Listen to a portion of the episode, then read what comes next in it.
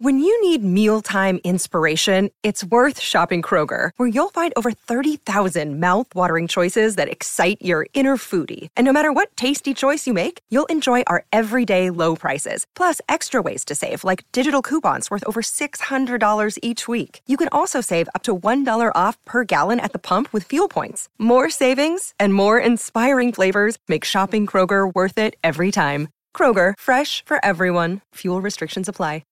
This is Optimal Relationships Daily, episode 1393, a Q&A with Diana Merriam on finance and money in relationships. Hello everybody, and thanks so much for tuning into our weekly bonus episode. I'm Greg Audino, your host of the show, but just like in every bonus episode, I'll be turning it over to someone else for narration today. However, this one won't be a narration at all. I don't know, twists and turns everywhere. Uh, instead, today I'll be sharing one of the Q&A episodes from Optimal Finance Daily, in which our host Diana answers a listener's question about finance and money in relationships. So surely a great listen for both audiences. So let's hear the listener's question as well as Diana's words of wisdom as we optimize your life. Our first question comes from an anonymous listener who wrote, I'm really struggling with paying off my debt. I'm trying the snowball method and I'm willing to make sacrifices to get my debt paid off. However, my partner is not on the same page as me and believes that we can never get out of debt. Every time I bring it up and try to discuss my plans on how we can get out of debt and how much easier it'll be if we work together, he shoots me down. He downright refuses to talk about it. I'm frustrated because I have two kids, and I believe now more than ever, while they're relatively young, we should do whatever it takes to get out of debt. I just don't know how to deal with my partner not wanting to help get out of this debt, which we both contributed to getting into. He moans about living paycheck to paycheck, and I tell him that we don't have to live like this, but he just won't budge. Nothing I say or try to say seems to get him to listen. I created a budget, which I check regularly, but he doesn't want to know about it. I control the finances and I say no whenever he asks me for money, but he just keeps asking or asks me in another way, and I end up giving in. He often uses the money to gamble, which he says is his only pastime pleasure. So far, I have managed to pay off two credit cards and close them down, but they were small, and now I'm left with medium to large debts. Do I just continue to move forward and try to stay focused on what I can do, regardless of what my partner does? Thank you, listener, for submitting this challenging question. I can feel your frustration in reading this, and I commend you for taking action and figuring out a way forward. You are making incredible progress in that you've created a budget. You seem to understand the full picture of your finances, and you can see a way out of debt. So I really want to take a moment to encourage you here. You're on the right track. I will also say in full transparency that I'm personally not the best person to answer this question, as I've never had the experience of managing finances with a significant other. But this is a very common discussion that I see on personal finance groups and forums. How do we get on the same financial page with our partners? As I often do when I don't know the answers, I sought out help from others in addressing this question, and I posted it in a couple of Facebook groups. The one I run called For the Fi Curious, and another great group called Women's Personal Finance, also known as Women on Fire. The overwhelming majority of responses felt that this was much more of a relationship issue than a financial issue, and suggested working with a financial therapist or going to couples therapy. Now, that may seem counterintuitive, as that will cost money and you're trying to put that money towards paying off debt. But if it results in you getting on the same page, it might be a worthy investment in the long run. You may also want to consider if there's a gambling problem to address here. This could actually be an issue of addiction and not financial illiteracy which might explain why he's so unwilling to discuss it. In that case, Gamblers Anonymous might be a good option.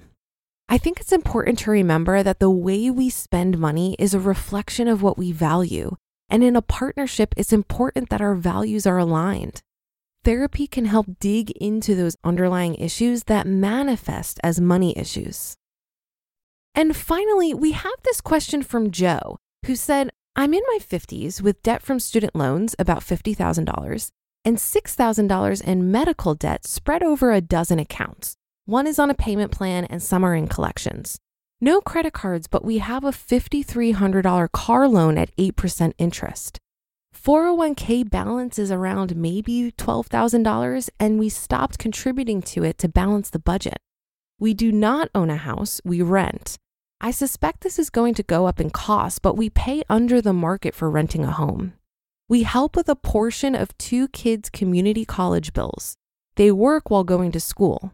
I'm also paying for a portion of my daughter's wedding. We are breaking even by not paying some medical bills and having student loans on pandemic deferment.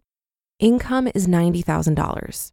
If we can increase income, is it better to one, pay down some student loans to lower monthly cost, two, pay down our one car payment, a year of payments are left, three, start 401k contributions again, four, save for a home, or five, pay off medical bills? Is there a recommended priority, cash flow versus savings? Thank you so much, Joe, for this great question on how to prioritize competing financial obligations.